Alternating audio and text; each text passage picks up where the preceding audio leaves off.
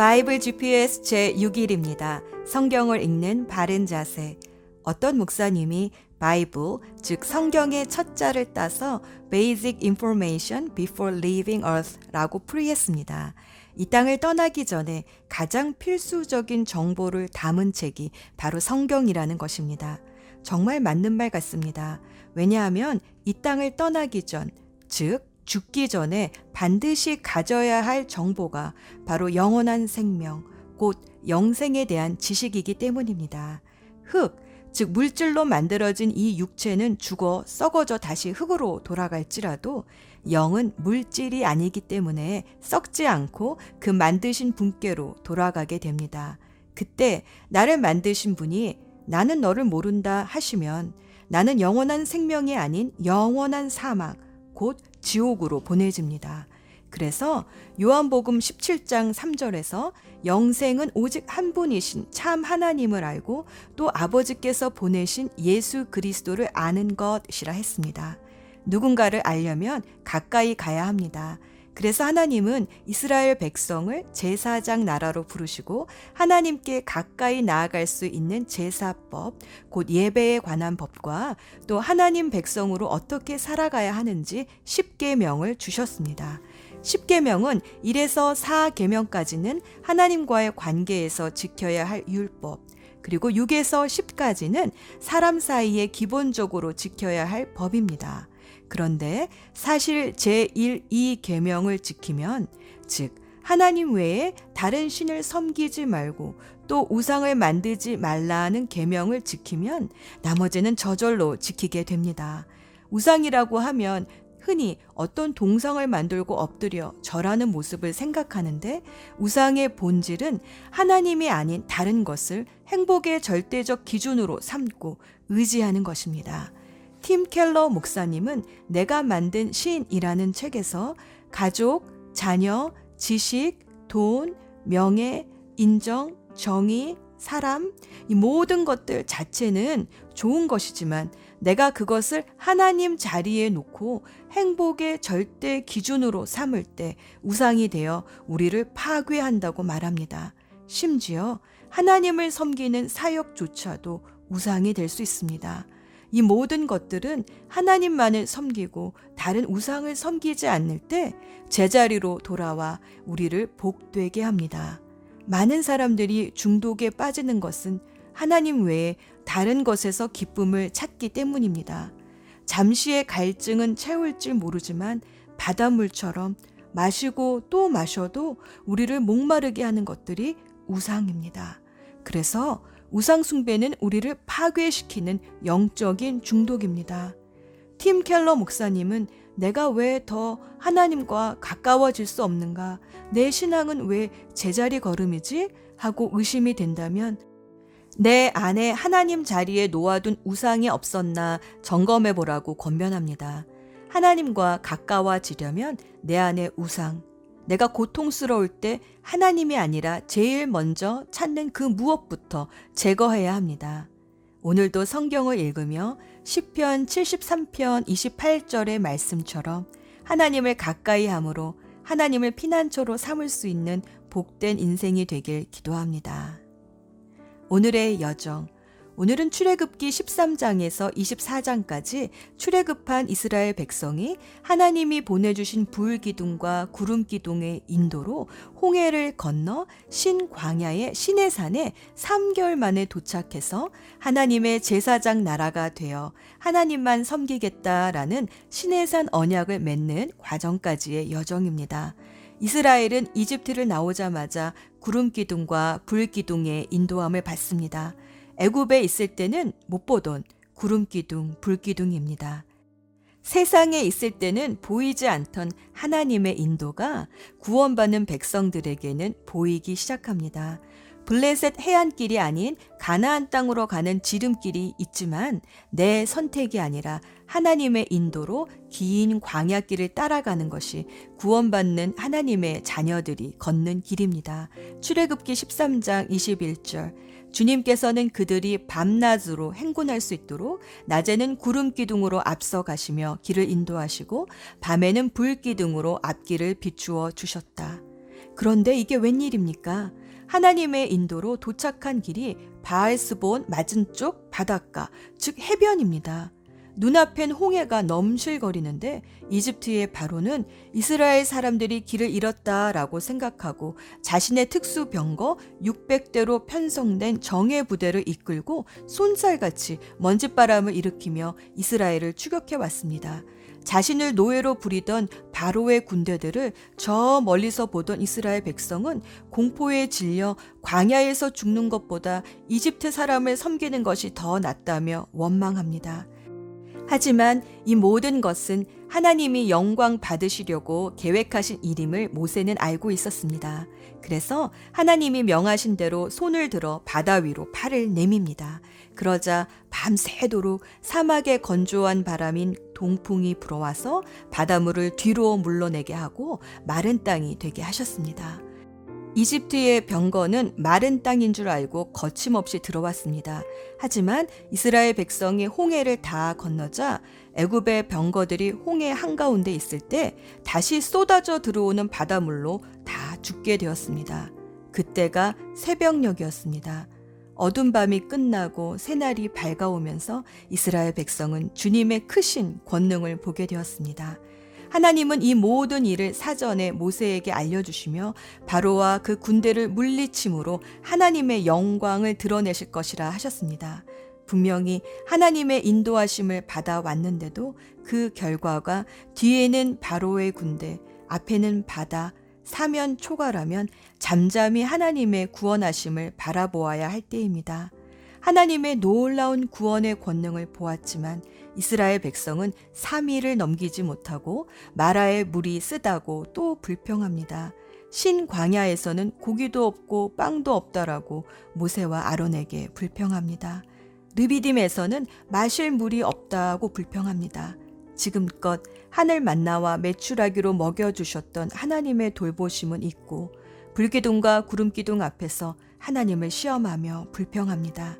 하나님은 그때마다 쓴 물을 단물로 바꿔주시고 바위를 쳐서 물이 나오게 하시면서 이스라엘 백성들을 달래 주십니다. 느비딤에서 처음 만난 아말렉 군대와의 싸움을 통해 이 전쟁이 기도의 싸움인 것도 알려주십니다. 하나님을 의지하며 싸울 때 여호와 니시 승리의 하나님을 만나게 됩니다. 또 모세의 장인 이드로를 보내셔서 백성의 지도자, 천부장, 백부장, 오십부장, 십부장들을 세우게 하셔서 백성들의 리더십도 키워주시고 모세의 짐도 나누어 주십니다. 하나님은 어미 독수리가 그 날개로 새끼를 업어 나르듯이 시내산까지 이스라엘 백성들을 인도하시고 드디어 시내산에서 이스라엘 백성을 당신의 제사장 나라로 선포하시며 언약을 맺습니다. 그리고 제사장 나라로서 지켜야 할 십계명과 율법에 대해 교육을 시작하십니다. 예수 전망대 고린도전서 10장 2절 이렇게 그들은 모두 구름과 바다 속에서 세례를 받아 모세에게 속하게 되었습니다. 사도 바울은 이스라엘 백성이 홍해를 건넌 것을 세례, 곧 침례에 비유합니다.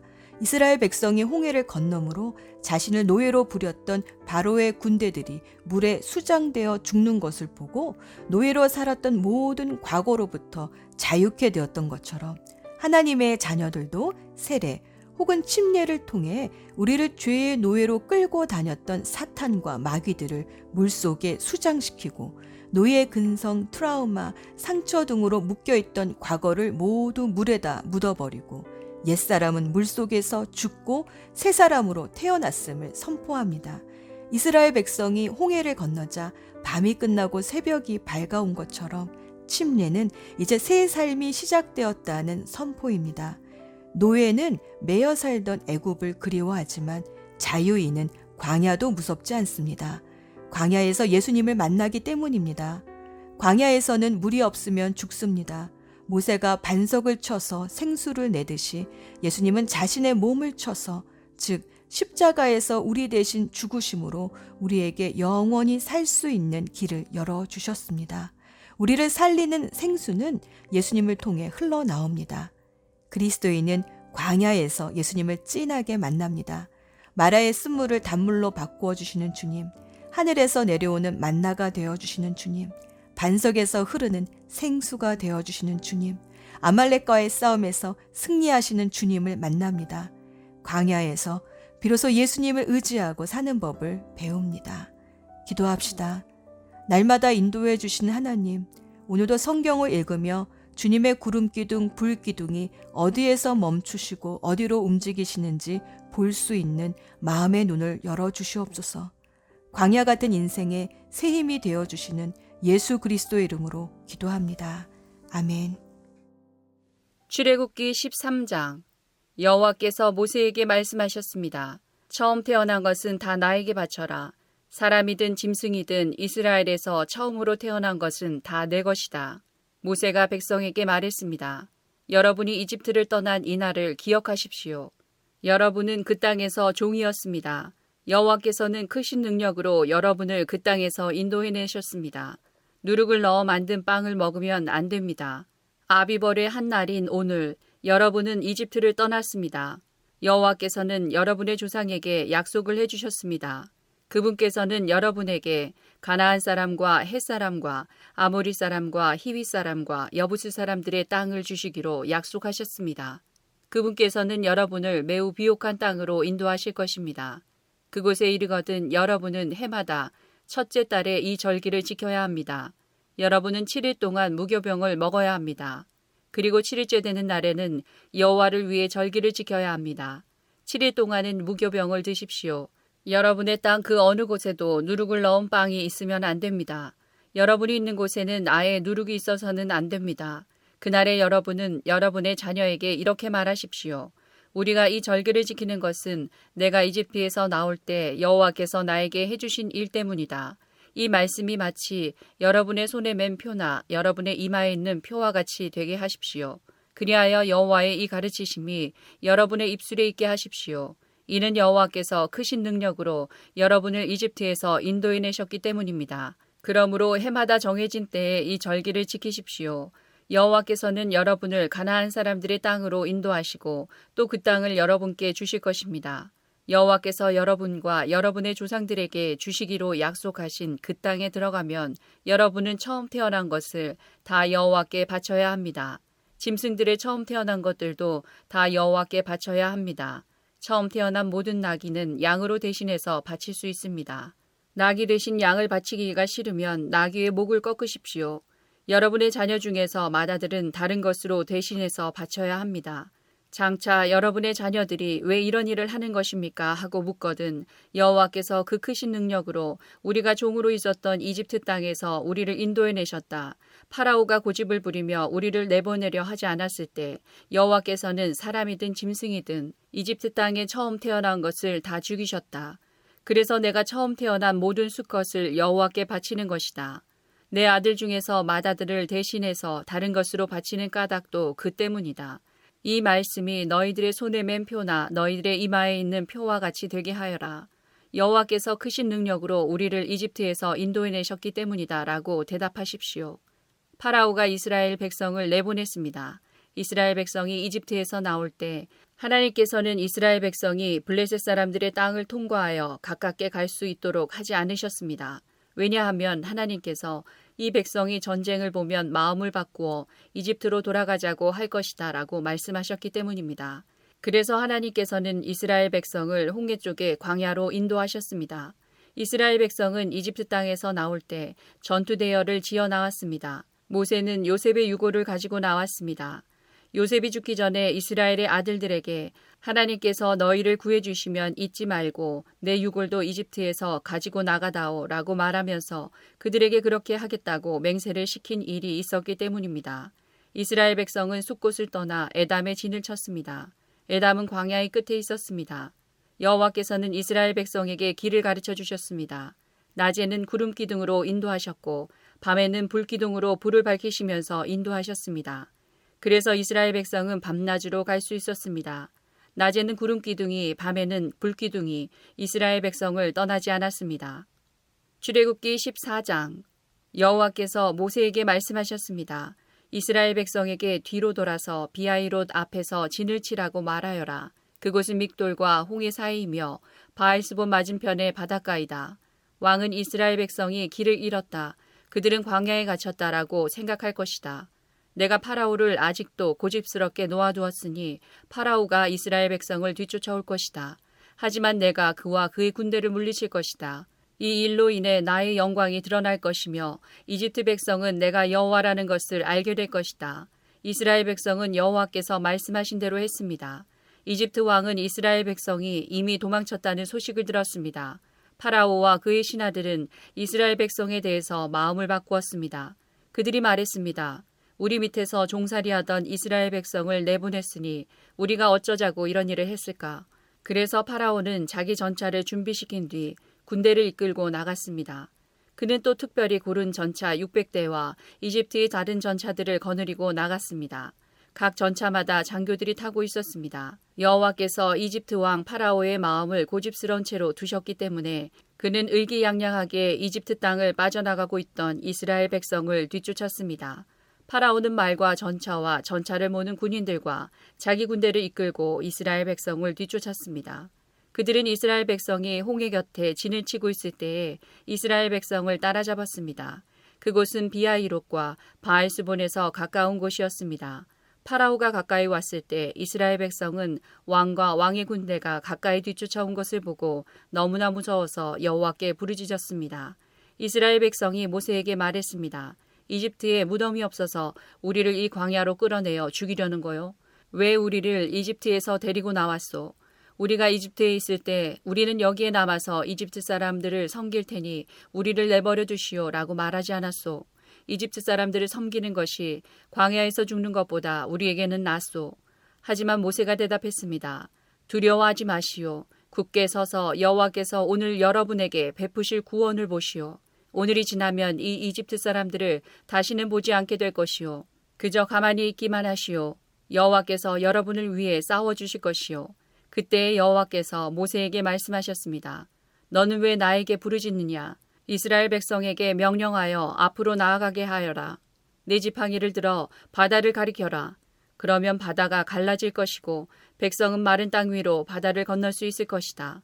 내가 이집트 사람들을 고집스러운 채로 둘 것이니 그들이 너희를 뒤쫓을 것이다. 하지만 나는 파라오와 그의 모든 군대와 그의 전차를 모는 군인들과 전차들을 물리쳐서 영광을 받을 것이다. 내가 파라오와 그의 전차를 모으는 군인들과 전차들을 물리쳐서 영광을 받게 되면 이집트 사람들도 내가 여호와라는 것을 알게 될 것이다. 이스라엘 백성들 앞에서 인도하고 있던 하나님의 사자가 이스라엘 백성의 뒤로 옮겨갔습니다. 그리고 구름 기둥도 이스라엘 백성의 앞에서 뒤로 옮겨갔습니다. 구름 기둥은 이집트 군대와 이스라엘 백성 사이에 섰습니다. 구름 기둥은 이집트 군대가 있는 쪽은 어둡게 만들고 이스라엘 백성이 있는 쪽은 환하게 만들었습니다. 그래서 밤새도록 이집트 군대는 이스라엘 백성을 따라잡지 못했습니다. 모세가 손을 들어 바다를 가리켰습니다.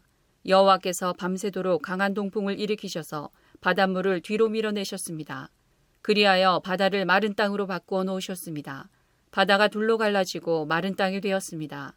이스라엘 백성은 마른 땅을 밟고 바다를 건넜습니다.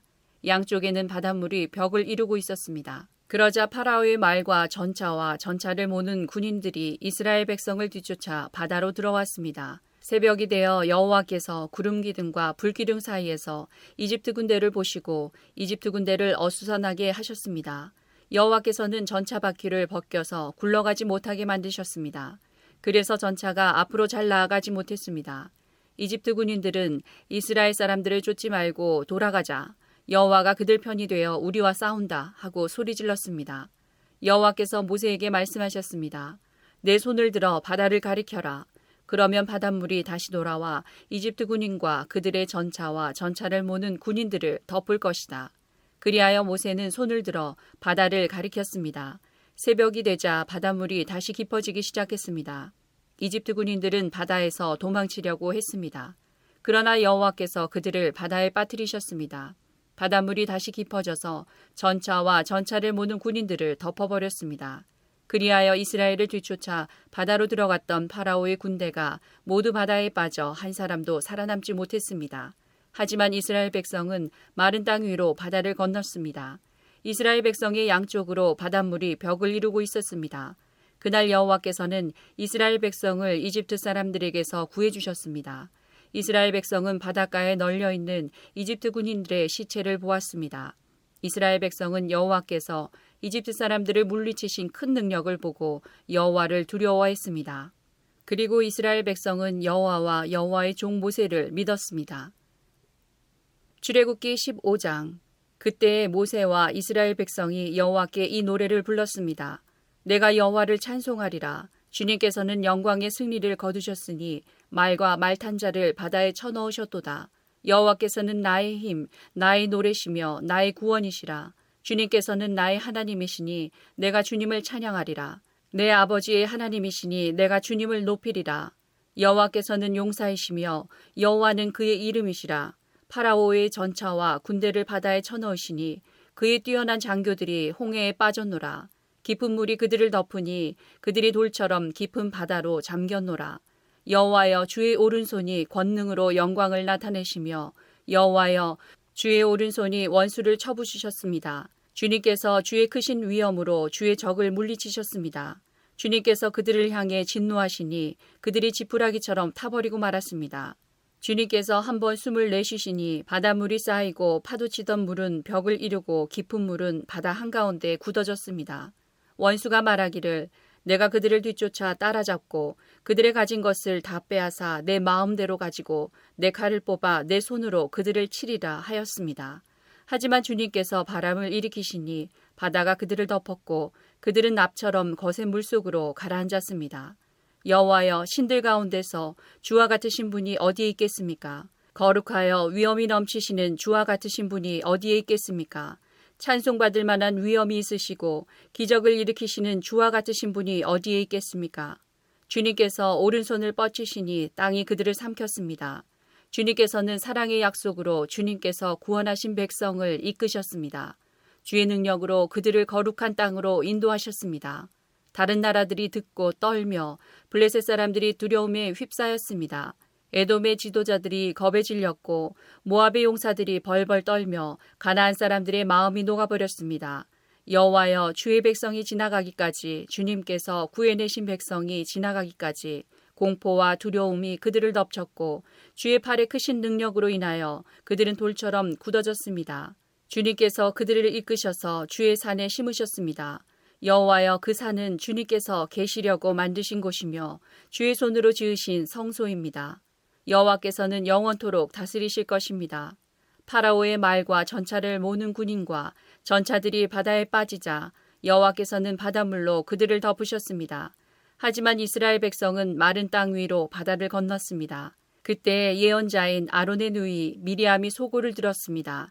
그러자 모든 여자들이 미리암을 따라 소고를 치며 춤을 추었습니다. 미리암이 여자들을 향해서 노래를 불렀습니다.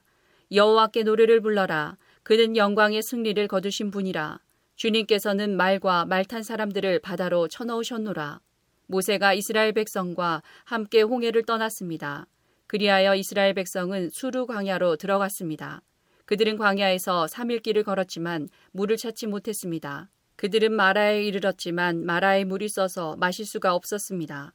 그곳의 이름을 마라라고 부른 것도 그 때문이었습니다. 백성들이 모세에게 불평을 늘어놓았습니다. 그들은 우리가 무엇을 마셔야 한단 말이오 하고 따졌습니다. 모세가 여호와께 부르짖었습니다. 그러자 여호와께서 모세에게 어떤 나무를 보여주셨습니다. 모세가 그 나무를 물에 던지니 물이 단물로 변했습니다. 여호와께서 그곳에서 이스라엘 백성에게 규례와 율법을 주시고 백성들을 시험하셨습니다. 여호와께서 말씀하셨습니다. 너희는 너희 하나님인 나 여호와에게 복종하여라. 너희는 내가 보기에 옳은 일을 하여라. 너희는 나의 모든 율법과 규례를 지켜라. 그렇게 하기만 하면 내가 이집트 사람들에게 보냈던 것과 같은 질병을 너희에게는 보내지 않을 것이다. 나는 여호와이다. 너희를 치료하는 여호와이다. 그 후에 이스라엘 백성은 엘림으로 갔습니다. 엘림에는 우물이 열두 곳이 있고 종려나무 70그루가 있었습니다. 그래서 이스라엘 백성은 그곳의 물가에 천막을 쳤습니다. 출애굽기 16장 이스라엘 모든 무리가 엘림을 떠나 신광야로 갔습니다. 신광야는 엘림과 시내산 사이에 있었습니다.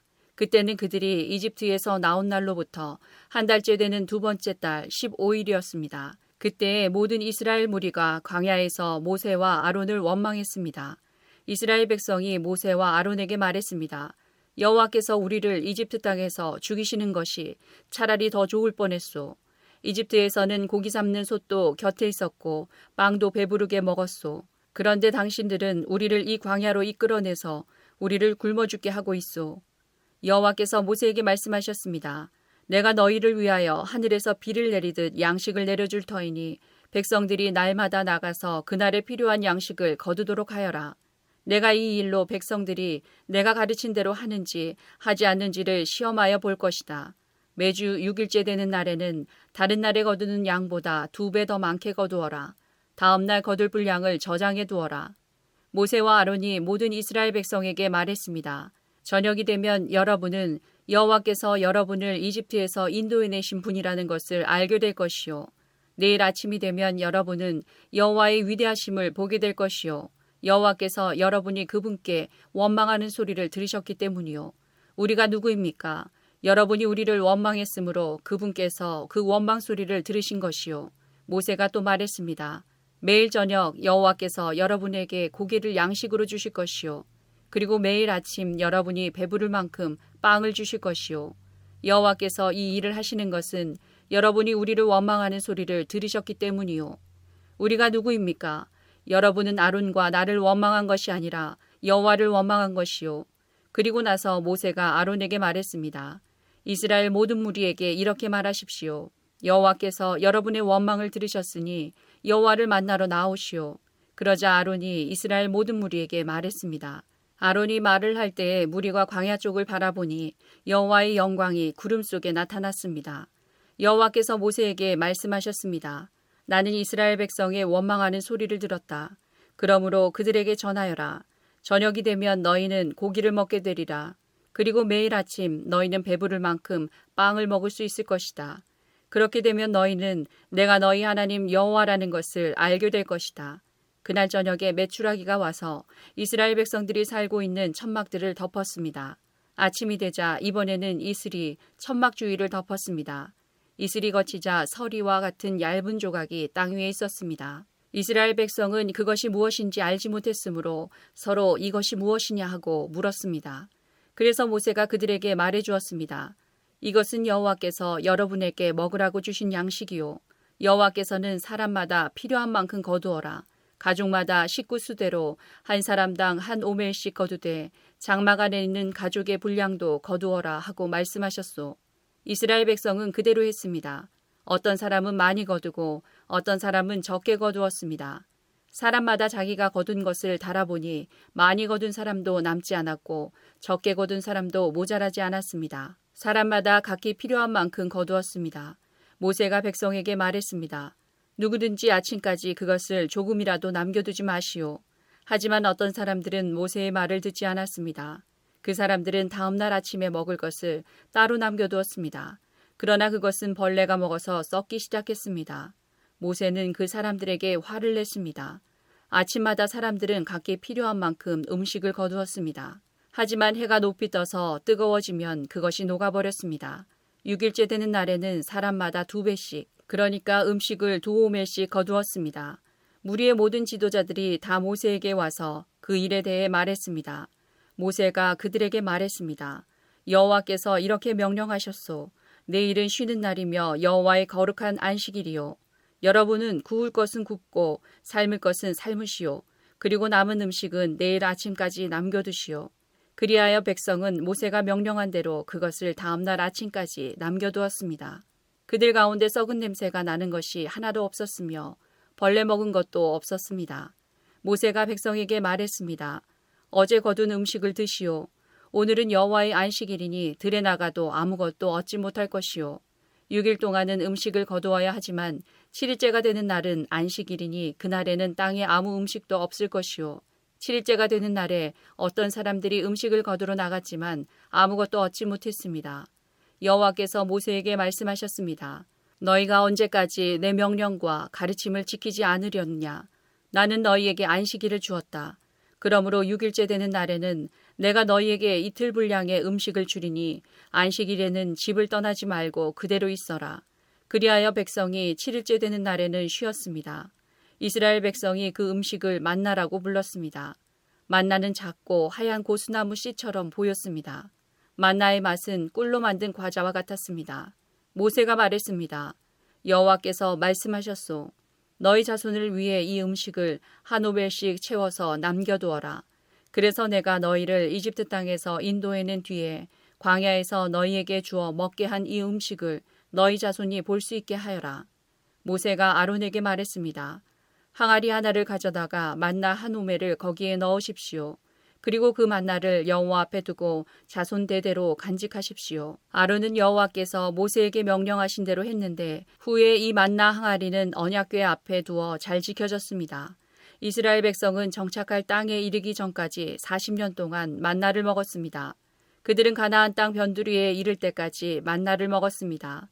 백성이 하루에 거둔 만나의 양은 한 사람당 한 오멜이고 한 오멜은 10분의 1 에바입니다. 출애굽기 17장 이스라엘 모든 무리가 신광야를 떠나 여호와께서 명령하신 대로 이곳저곳으로 옮겨 다녔습니다. 그들은 르비딤에 진을 쳤지만 거기에는 마실 물이 없었습니다. 그들은 모세에게 대들며 우리에게 마실 물을 주시오 하고 말했습니다. 하지만 모세가 그들에게 말했습니다. 왜 나에게 대드시오? 왜 여호와를 시험하시오? 하지만 백성들은 목이 몹시 말랐습니다. 그래서 그들은 모세에게 불평을 늘어놓았습니다. 왜 우리를 이집트에서 데려왔소?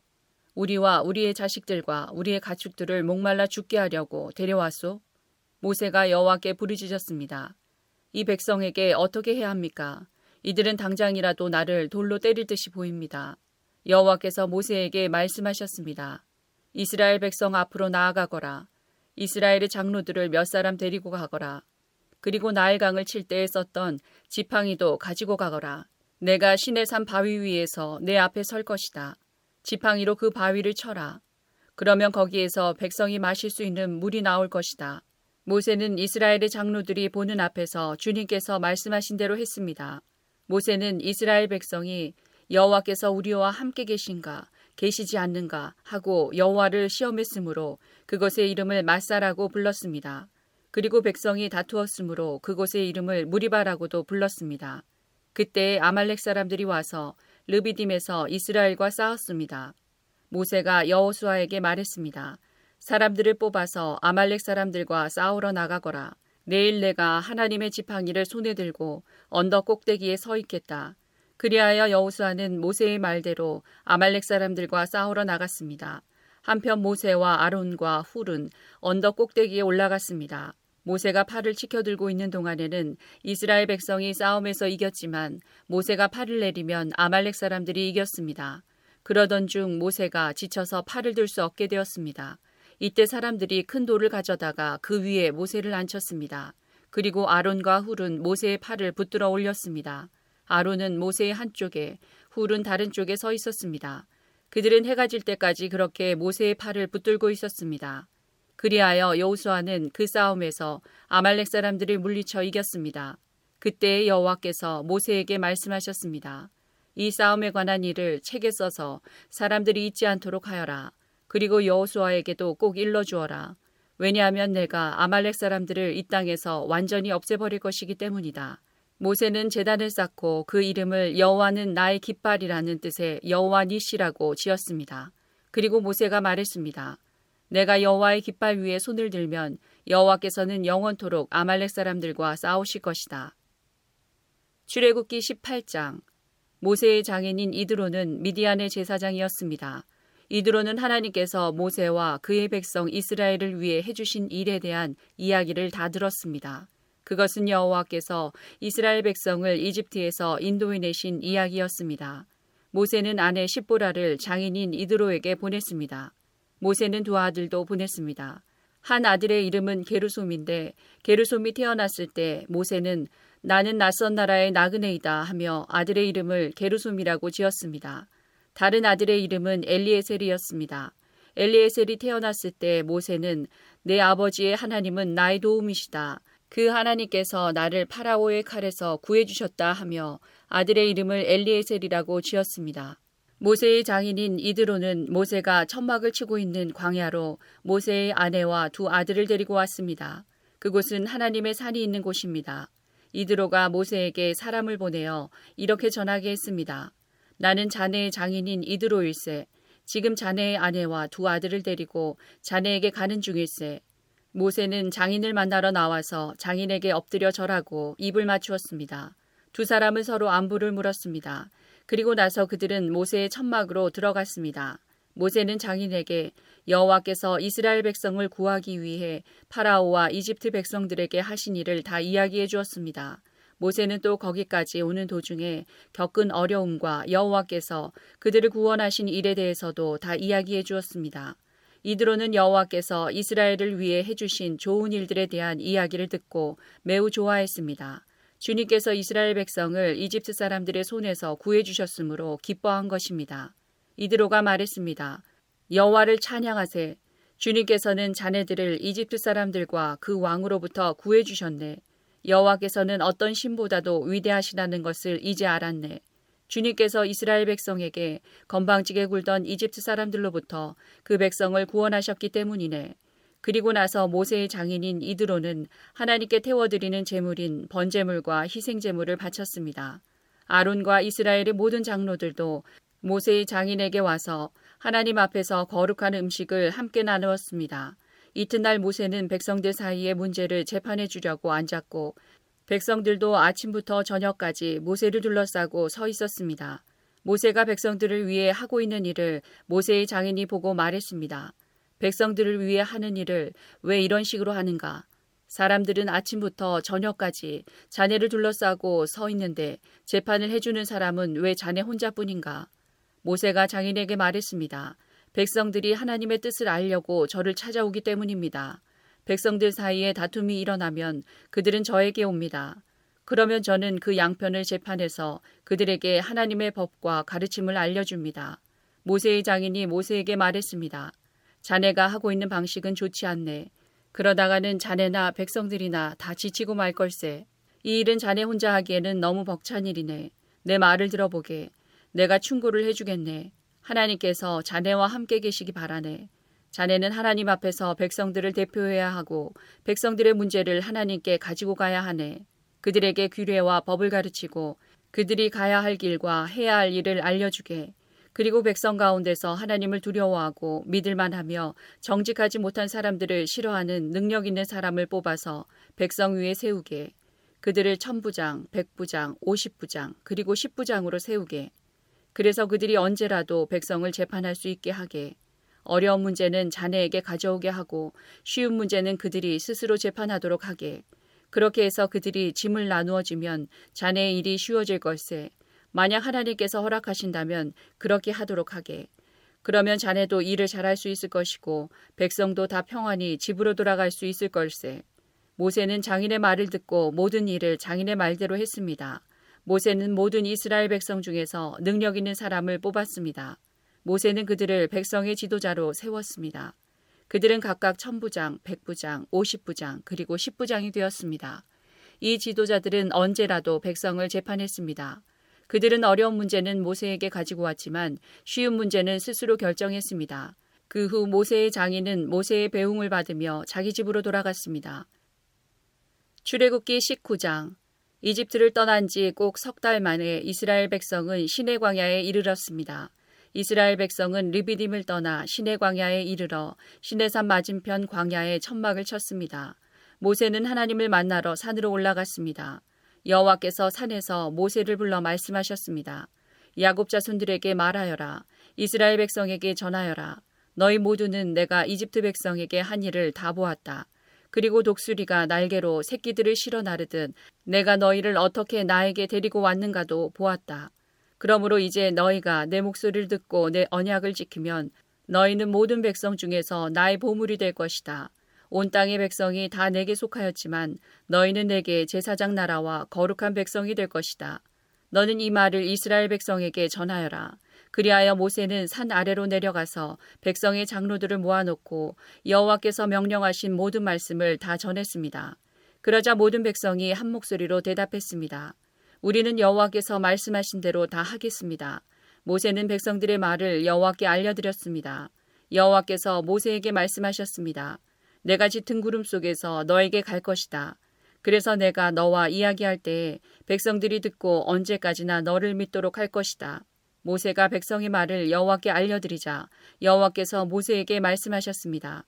백성에게 가서 오늘과 내일 그들을 정결하게 하여라. 옷을 빨게 하고 셋째 날을 준비하게 하여라. 그날에 나 여호와가 모든 백성이 보는 가운데 신의 산으로 내려갈 것이다. 너는 백성의 둘레에 경계선을 정해 주어 백성이 그 경계선을 넘어오지 않도록 하여라. 백성에게 산으로 올라가지도 말고 산기슭을 밟지도 말라고 일러라. 누구든지 산기슭을 밟는 사람은 죽을 것이다. 아무도 그 사람에게 손을 대지 말고 그런 자는 돌로 죽이거나 화살을 쏴서 죽여라. 사람이든 짐승이든 살려두지 마라. 하지만 나팔 소리가 길게 울려 퍼지면 산에 올라와도 좋다. 그리하여 모세는 산에서 내려와서 백성에게로 갔습니다. 모세는 백성을 정결케 했고 백성은 옷을 빨았습니다. 모세가 백성에게 말했습니다. 셋째 날을 준비하시오. 여자를 가까이 하지 마시오. 셋째 날 아침이 되었습니다. 산 위에 짙은 구름이 끼면서 천둥과 번개가 쳤습니다. 그리고 굉장히 큰 나팔 소리가 울려 퍼지자 진에 있던 모든 백성이 두려워 떨었습니다. 모세는 백성들이 하나님을 만나도록 하기 위해 백성들이 사는 천막에서 백성을 이끌고 나왔습니다. 백성은 산기슭에 섰습니다. 신의 산은 연기로 덮여 있었습니다. 왜냐하면 여호와께서 불 속에서 산으로 내려오셨기 때문이었습니다. 마치 가마에서 나는 연기처럼 산에서 연기가 솟아올랐습니다. 그리고 산 전체가 크게 흔들렸습니다. 나팔 소리가 점점 커지는 가운데 모세가 말하고 하나님께서 소리를 내어서 모세에게 대답하셨습니다. 여호와께서는 신의 산 꼭대기로 내려오셔서 모세를 산 꼭대기로 올라오게 하셨습니다. 그래서 모세는 산 꼭대기로 올라갔습니다. 여호와께서 모세에게 말씀하셨습니다. 내려가서 나를 보기 위해 가까이 나오지 말라고 백성에게 경고하여라. 그렇지 않으면 많은 사람이 죽을 것이다. 나에게 가까이 나오는 제사장들도 스스로를 정결하게 하지 않으면 여호와인 내가 그들에게 벌을 내릴 것이다. 모세가 여호와께 말씀드렸습니다. 백성은 신의 산으로 가까이 올 수 없습니다. 주님께서 산둘레에 경계선을 정하고 산을 거룩하게 하라고 말씀하셨기 때문입니다. 여호와께서 모세에게 말씀하셨습니다. 내려가서 아론을 데려오너라. 하지만 제사장이나 백성은 가까이 오지 못하게 하여라. 그들은 나 여호와에게 가까이 오면 안 된다. 가까이 오기만 하면 내가 벌을 내릴 것이다. 그래서 모세는 백성에게로 내려가서 주님의 말씀을 그대로 전했습니다. 출애굽기 20장 하나님께서 이렇게 말씀하셨습니다. 나는 너희가 종살이하던 이집트 땅에서 너희를 인도해낸 너희의 여호와 하나님이다. 너희는 나 외에는 다른 신들을 두지 마라. 너희는 우상을 만들지 마라. 위로 하늘에 있는 것이나 아래로 땅에 있는 것이나 땅 아래로 물속에 있는 것에 그 어떠한 모양도 만들지 마라. 어떤 우상에게도 예배하거나 섬기지 마라. 나 여호와 너희 하나님은 질투하는 하나님이다. 나에게 죄를 짓고 나를 미워하는 사람에게는 그의 3대, 4대 자손에게까지 벌을 내릴 것이다. 하지만 나를 사랑하고 나의 명령에 따르는 사람에게는 수천 대 자손에 걸쳐 한결같은 사랑을 베풀 것이다. 나 여호와 너의 하나님의 이름을 함부로 부르지 마라. 나 여호와는 나의 이름을 함부로 부르는 사람을 죄 없다고 하지 않을 것이다. 안식일을 기억하여 거룩한 날로 지켜라. 6일 동안에는 힘써 모든 일을 하여라. 하지만 7일째 날은 나 여호와 하나님의 안식일이다. 그날에는 너희나 너희 아들이나 딸이나 너희 남종이나 여종이나 너희 짐승이나 너희 집 문 안에 머무르는 나그네도 일을 하지 마라. 왜냐하면 나 여호와가 6일 동안 하늘과 땅과 바다와 그 안에 있는 모든 것을 만들고 7일째 날에는 쉬었기 때문이다. 그러므로 나 여호와는 안식일에 복을 주고 그날을 거룩하게 하였느니라. 너희 아버지와 어머니를 잘 섬겨라. 그러면 나 여호와 하나님이 너희에게 준 이 땅에서 너희를 오래 살게 할 것이다. 사람을 죽이지 마라. 가늠하지 마라. 도둑질하지 마라. 이웃에 대하여 거짓 증언을 하지 마라. 이웃집을 탐내지 마라. 이웃의 아내나 남종이나 여종이나 소나 낙이나 그 밖에 이웃의 어떠한 것도 탐내지 마라. 모든 백성은 천둥 소리와 나팔 소리를 듣고 번개치는 것과 산에서 솟아나는 연기를 보았습니다. 그들은 두려움에 떨면서 산에서 멀찍이 떨어져 있었습니다. 백성이 모세에게 말했습니다. 당신이 말하십시오. 우리가 듣겠습니다. 하나님께서 말씀하지 않게 해주십시오. 하나님께서 말씀하시면 우리는 죽습니다. 모세가 백성에게 말했습니다. 두려워하지 마시오. 하나님께서는 여러분을 시험하시고 또 여러분에게 두려워하는 마음을 주셔서 죄를 짓지 않게 하시려고 오셨을 뿐이요. 모세가 하나님이 계시는 짙은 어두움 가까이로 가는 동안 백성은 산에서 멀찍이 떨어진 곳에 서 있었습니다. 여호와께서 모세에게 말씀하셨습니다. 가서 이스라엘 백성에게 전하여라. 너희는 내가 하늘에서부터 너희에게 말하는 것을 다 보지 않았느냐. 그러므로 너희는 나를 금이나 은으로 된 신상으로 만들지 마라. 또한 너희를 위하여 어느 신상도 만들지 마라. 나를 위해 흙재단을 쌓아라. 그 재단 위에 너희의 태워드리는 제물인 번제물과 화목제물을 나에게 바쳐라. 너희의 양과 소를 제물로 바쳐라. 내 이름을 기념하게 하는 곳에서 내게 제물을 바쳐라. 그러면 내가 그곳에 와서 너희에게 복을 줄 것이다. 나를 위해 돌로 재단을 쌓을 때에는 연장으로 다듬은 돌로 쌓지 마라. 왜냐하면 연장으로 돌을 다듬을 때 몸이 닿아서 그 돌을 더럽게 만들기 때문이다. 너는 층계로 내 재단 위에 올라가지 마라. 왜냐하면 층계를 올라갈 때 옷 속에 알몸이 드러나기 때문이다. 출애굽기 21장 내가 이스라엘 백성에게 주어야 할 법은 이러하다. 너희가 히브리 종을 사면 그 종은 6년 동안 종살이를 할 것이며 7년째가 되면 너희는 몸값을 받지 말고 그를 풀어 주어라. 만약 그 사람이 혼자 종으로 왔으면 혼자서 나가야 하고 결혼해서 아내와 함께 왔으면 아내와 함께 나가야 한다. 만약 종의 주인이 종에게 아내를 주어 그 아내가 아들이든 딸이든 자녀를 낳았으면 그 아내와 자녀는 주인의 것이 되고 종은 혼자서 떠나야 한다. 그러나 만약 그 종이 나는 내 주인과 내 아내와 내 자녀를 사랑합니다. 나는 자유의 몸이 되고 싶지 않습니다. 라고 말하면 주인은 그를 재판장 앞으로 데리고 가거라. 또 주인은 종을 문이나 문설주로 데리고 가서 날카로운 연장으로 종의 귀에 구멍을 뚫어라. 그러면 종은 영원토록 주인을 섬기게 될 것이다. 어떤 사람이 자기 딸을 여종으로 팔았으면 그 여종은 남종과 같은 방법으로 자유로운 몸이 될 수 없다. 만약 여종과 잠자리를 같이 한 주인이 그 여종이 마음에 들지 않아 더 이상 잠자리를 하지 않을 경우 그 여종을 자유롭게 놓아주어라. 주인은 그 여종을 다른 사람에게 팔 권리가 없다. 파는 것은 그 여종을 속이는 것이기 때문이다. 그가 여종을 자기 아들의 아내로 삼으려고 샀다면 그는 여종을 자기 딸처럼 여겨야 한다. 만약 그가 다른 아내를 또 얻었다 하더라도 그는 여전히 첫 번째 아내에게 음식과 옷을 주고 잠자리를 함께하는 일을 해야 한다. 만약 그가 여자에게 이 세 가지를 해주지 않으면 여자는 자유의 몸이 되는 것이니 몸값을 내지 않고 나갈 수 있다.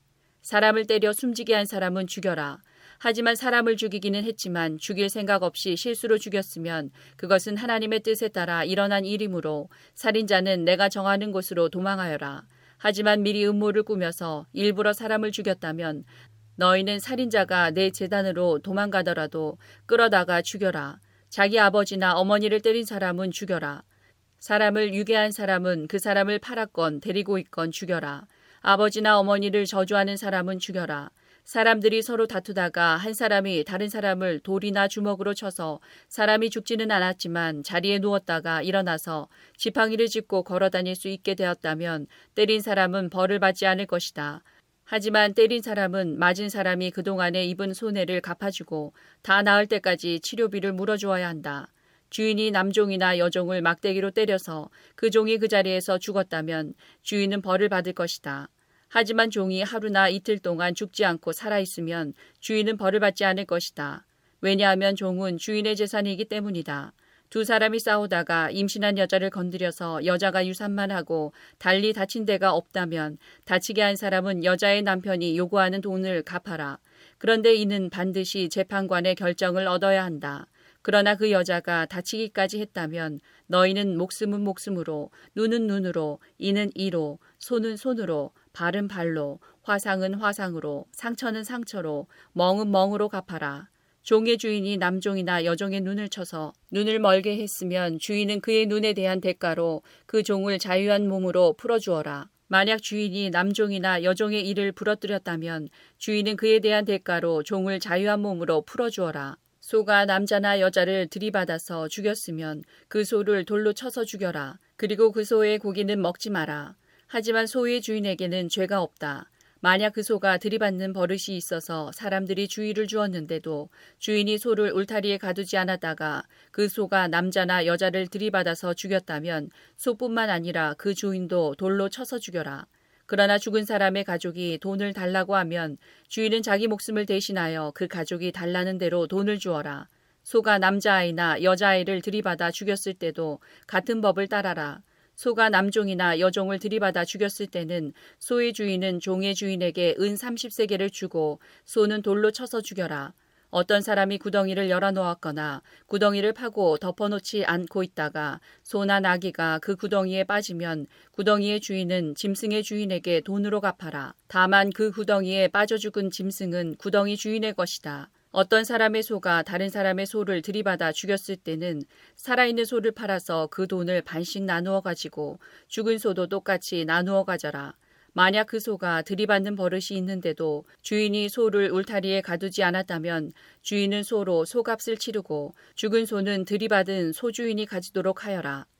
출애굽기 22장 어떤 사람이 소나 양을 훔친 다음에 그것을 잡거나 팔았으면 그는 소 한 마리는 소 다섯 마리로 양 한 마리는 양 네 마리로 갚아라. 도둑이 밤에 남의 집을 뚫고 들어가다가 발견되어 맞아 죽었다면 죽인 사람에게는 죄가 없다. 그러나 해가 뜬 다음에 그런 일이 일어났다면 죽인 사람에게 죄가 있다. 붙잡힌 도둑은 도둑질한 것을 갚아라. 하지만 갚을 것이 없으면 도둑질한 대가로 종이 될 것이다. 만일 도둑질한 것을 가지고 있으면 소든 낙이든 양이든 두 배로 갚아라. 어떤 사람이 가축에게 밭이나 포도원에서 풀을 뜯어먹게 했는데 그 가축이 다른 사람의 밭이나 포도원에서 풀을 뜯어먹었으면 짐승의 주인은 자기의 밭이나 포도원에서 거둔 것 중에 가장 좋은 농산물로 물어주어라. 불이 나서 가시나무로 옮겨부터 이웃의 곡식이나 아직 밭에서 자라고 있는 곡식이나 밭 전체를 태웠으면 불을 낸 사람은 그것을 다 물어주어라. 어떤 사람이 이웃에게 돈이나 물건을 맡겨두었는데 그것을 맡고 있던 집에 도둑이 들었을 경우 만약 도둑이 붙잡히면 도둑은 두 배로 갚아라. 하지만 도둑이 붙잡히지 않으면 집주인을 재판장 앞에 데리고 가서 이웃의 물건에 손을 댔는지 대지 않았는지를 알아보아라.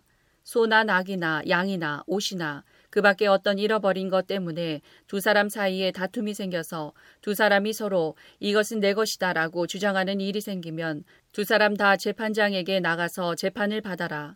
그래서 재판장으로부터 죄가 있다는 판결을 받은 사람은 상대에게 두 배로 갚아라. 어떤 사람이 다른 사람에게 낙이나 소나 양이나 그 밖에 어떤 짐승을 맡겼는데 그 짐승이 죽거나 다치거나 아무도 모르게 끌려갔으면 짐승을 맡은 사람은 여호와 앞에서 이웃의 짐승에게 손을 대지 않았다고 맹세하여라. 그러면 주인은 그 맹세를 받아들여야 하고 짐승을 맡은 사람은 물어주지 않아도 된다. 그러나 짐승을 맡은 사람이 도둑질한 것이라면 주인에게 물어주어라. 만약 그 짐승이 맹수에게 찢겨 죽었다면 죽은 짐승을 증거로 보여라. 찢겨 죽은 짐승은 물어주지 않아도 된다. 어떤 사람이 이웃에게서 짐승을 빌렸는데 주인이 없는 자리에서 그 짐승이 다치거나 죽었으면 빌린 사람은 그것을 다 물어주어라. 만약 그 자리에 주인이 있었으면 물어주지 않아도 된다. 그 짐승이 새를 낸 것이면 주인은 새돈만 받아라. 어떤 사람이 아직 약혼하지 않은 처녀를 꿰어서 잠자리를 함께하였으면 그는 신부의 몸값을 내고 그 여자를 아내로 맞아들여라. 그러나 만약 여자의 아버지가 자기 딸을 그에게 주지 않겠다고 하면 그는 순수한 처녀로 시집가는 신부의 몸값과 똑같은 돈을 치러야 한다. 무당을 살려두지 마라. 짐승과 잠자리를 함께하는 사람은 죽여라. 여호와 외에 다른 신에게 제물을 바치는 사람은 없애버려라. 나그네를 억누르거나 학대하지 마라. 너희도 이집트 땅에서 나그네였다는 것을 잊지 마라. 과부나 고아를 괴롭히지 마라. 만약 그들을 괴롭히면 그들이 내게 부르짖을 때 내가 반드시 그들의 부르짖음에 귀를 기울일 것이다. 나의 노가 불붙듯 일어나 칼로 너희를 죽일 것이다. 그리하여 너희 아내들은 과부가 되고 너희 자녀는 고아가 될 것이다. 너와 함께 살고 있는 내 백성 중에서 가난한 사람에게 돈을 빌려줄 때는 빚쟁이처럼 굴지 말고 이자도 받지 마라. 만약 이웃의 겉옷을 담보로 잡았으면 해가 지기 전에 그것을 돌려주어라. 그가 몸을 덮을 것이라곤 그 겉옷뿐이다. 그것이 없으면 달리 무엇으로 몸을 덮고 자겠느냐. 그가 나에게 부르짖으면 나는 들어줄 것이다. 왜냐하면 나는 자비롭기 때문이다. 너희는 재판장을 욕하거나 너희 백성의 지도자를 저주하지 마라. 처음 추수한 것을 나에게 바치는 일을 미루지 마라. 너희가 거둔 첫 곡식과 포도주를 나에게 바쳐라. 그리고 너희의 마다들도 나에게 바쳐라. 너희의 소나 양도 마찬가지이다. 소나 양의 첫 새끼도 7일 동안은 어미와 함께 있게 하고 8일에는 나에게 바쳐라. 너희는 나에게 거룩한 백성이 될 것이다. 그러므로 너희는 들에서 맹수에게 찢겨 죽은 짐승의 고기를 먹지 말고 그런 고기는 개에게 주어라. 출애굽기 23장 너희는 거짓된 소문을 퍼뜨리지 마라. 너희는 나쁜 사람과 손잡고 거짓 증언을 하지 마라. 다른 사람들이 다 악한 일을 한다고 해서 너희도 악한 일을 하면 안 된다. 다른 사람들이 다 거짓 증언을 한다고 해서 너희도 함께 거짓 증언을 하여 공정한 재판을 방해하면 안 된다. 재판을 할 때 무조건 가난한 사람을 편들지 마라. 너희 원수의 소나 나귀가 길을 잃고 헤매는 것을 보면 그것을 돌려주어라. 너희를 미워하는 사람의 나귀가 무거운 짐을 못 이겨 쓰러져 있는 것을 보면 그대로 내버려 두지 말고 너희를 미워하는 사람을 도와 나귀를 일으켜 세워주어라. 너희는 가난한 사람이라고 해서 그에게 불리한 재판을 하지 마라. 거짓 고발을 하지 마라. 죄 없는 사람과 정직한 사람에게 벌을 내려 죽이지 마라. 나는 그런 죄인을 죄 없다고 하지 않을 것이다. 재판을 할 때 돈을 받고 거짓말을 하지 마라. 뇌물은 사람의 눈을 멀게 하여 정직한 사람이 거짓말을 하도록 만든다. 나그네를 학대하지 마라. 너희도 이집트에서 나그네로 살았으니 나그네의 마음을 잘 알지 않느냐. 여섯 해 동안은 너희 땅에서 식물을 심고 거기에서 나는 것을 거두어라. 하지만 일곱째 되는 해에는 땅을 갈거나 씨를 뿌리지 마라. 거기에서 무엇이 저절로 자라거든 너희 백성 중에서 가난한 사람들이 먹게 하고 그들이 남긴 것은 들짐승이 먹게 하여라. 포도원이나 올리브밭도 마찬가지이다. 너희는 6일 동안은 일을 하고 7일째 되는 날에는 쉬어라. 그래서 너희의 소나 나귀도 쉬게 하고 너희 집에서 태어난 종과 나그네도 쉬게 하여라. 내가 너희에게 한 말을 다 지켜라. 다른 신들의 이름을 기억하지도 마라. 다른 신들의 이름은 너희 입 밖에도 내지 마라. 너희는 1년에 세 차례 나를 기념하는 절기를 지켜라. 너희는 무교절을 지켜라. 내가 명령한 대로 너희는 아비벌에 정해진 때에 7일 동안 무교병을 먹어라. 왜냐하면 그 달에 너희가 이집트에서 나왔기 때문이다. 누구든지 나에게 예배드리러 올 때는 예물을 가지고 오너라. 너희는 맥주절을 지켜라. 너희는 밭에 심어서 가꾼 것 중에서 처음으로 거둔 것을 내게 바쳐라. 그리고 너희가 애써 가꾼 열매를 거둬들여 그것을 저장하는 연말에 수장절을 지켜라. 1년에 세 차례 남자는 다 여호와 하나님께 예배드리러 나아오너라. 나에게 희생제물의 피를 바칠 때 누룩이 든 빵과 함께 바치지 마라. 그리고 절기 때에 나에게 바친 희생제물의 기름을 다음날 아침까지 남겨두지 마라. 너희는 너희 땅의 가장 좋은 첫 열매를 너희 하나님 여호와의 집으로 가져오너라. 너희는 새끼 염소를 그 어미의 저주로 삼지 마라. 내가 천사를 너희 앞에 보내어 너희의 길을 지키고 내가 준비한 곳으로 너희를 인도하게 할 것이다. 너희는 그 천사의 말을 잘 듣고 그의 목소리에 귀를 기울여라. 그의 말을 어기지 마라. 그는 너희의 그러한 죄를 용서하지 않을 것이다. 그것은 내 이름이 그 안에 있기 때문이다. 그가 하는 모든 말을 귀담아 듣고 나의 말대로 하면 내가 너희의 원수를 나의 원수로 삼을 것이며 너희의 적을 나의 적으로 삼을 것이다. 나의 천사가 앞장서서 너희를 아모리 사람, 헷 사람, 브리즈 사람, 가나안 사람, 히위 사람, 그리고 여부스 사람의 땅으로 인도하리니 내가 그들을 멸망시킬 것이다. 너희는 그들의 신에게 절을 하거나 예배하지 마라. 너희는 그 백성이 사는 것을 본받지 마라. 너희는 그들의 우상을 없애버리고 그들이 예배할 때 사용하는 돌기둥을 무너뜨려라. 너희는 너희 하나님 여호와께 예배드려라. 그러면 내가 너희의 물과 빵에 복을 내리며 너희에게서 병을 없애주겠다. 여자의 아기가 뱃속에 있을 때에 죽는 일이 없게 하며 아기를 낳지 못하는 여자도 없게 하겠다. 그리고 너희는 수명이 다하기까지 살 것이다. 나는 너희의 원수들이 나를 두려워해야 한다는 사실을 미리 알게 하여 너희와 맞서 싸우는 백성을 혼란에 빠뜨리고 너희의 모든 원수들이 너희 앞에서 도망가게 하겠다. 왕벌을 내 앞에 보내서 히위 사람과 가나안 사람과 햇 사람을 쫓아내겠다. 하지만 그 백성들을 1년 안에 쫓아내지는 않을 것이다. 그렇게 하면 그 땅이 광야가 될 것이며 그 땅에 들짐승들이 너무 많아져 너희를 해칠 것이기 때문이다. 그 대신 그 백성들을 너희 땅에서 아주 조금씩 쫓아내리니 나는 너희가 강해져서 그 땅을 차지할 때까지 기다릴 것이다. 나는 너희 땅의 경계선을 홍해에서 블레셋 바다까지 정하고 광야에서 유프라테스 강에 이르는 땅도 줄 것이다. 나는 현재 그 땅에서 살고 있는 사람들을 이길 힘을 너희에게 줄 것이다. 너희는 그들을 쫓아내어라. 너희는 그 백성들이나 그들의 신들과 언약을 맺지 마라. 너희는 그들이 너희 땅에서 살도록 내버려 두지 마라. 그들이 그 땅에서 그냥 살면 그들은 너희들이 나에게 죄를 짓도록 만들 것이다. 만약 너희가 그들의 신을 예배하면 너희는 덫에 빠진 사람과 같아질 것이다.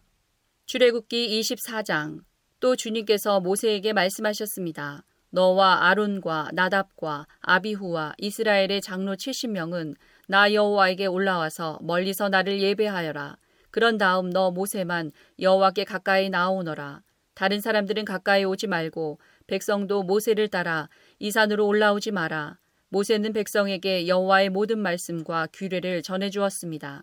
그러자 모든 백성이 한 목소리로 대답했습니다. 우리는 여호와께서 하신 말씀을 그대로 따르겠습니다. 모세는 여호와의 말씀을 다 적었습니다. 이튿날 모세는 아침 일찍 일어나서 산기슭에 재단을 쌓았습니다. 그리고 이스라엘의 열두 지파를 위하여 돌 열두 개를 쌓았습니다. 모세는 이스라엘 백성 가운데서 젊은이들을 보내 태워드리는 제물인 번제물을 바치게 했습니다. 그들은 또 화목제물로 여호와께 소를 바쳤습니다. 모세는 피를 가져다가 그중 절반은 그릇에 담고 나머지 절반은 제단 위에 뿌렸습니다.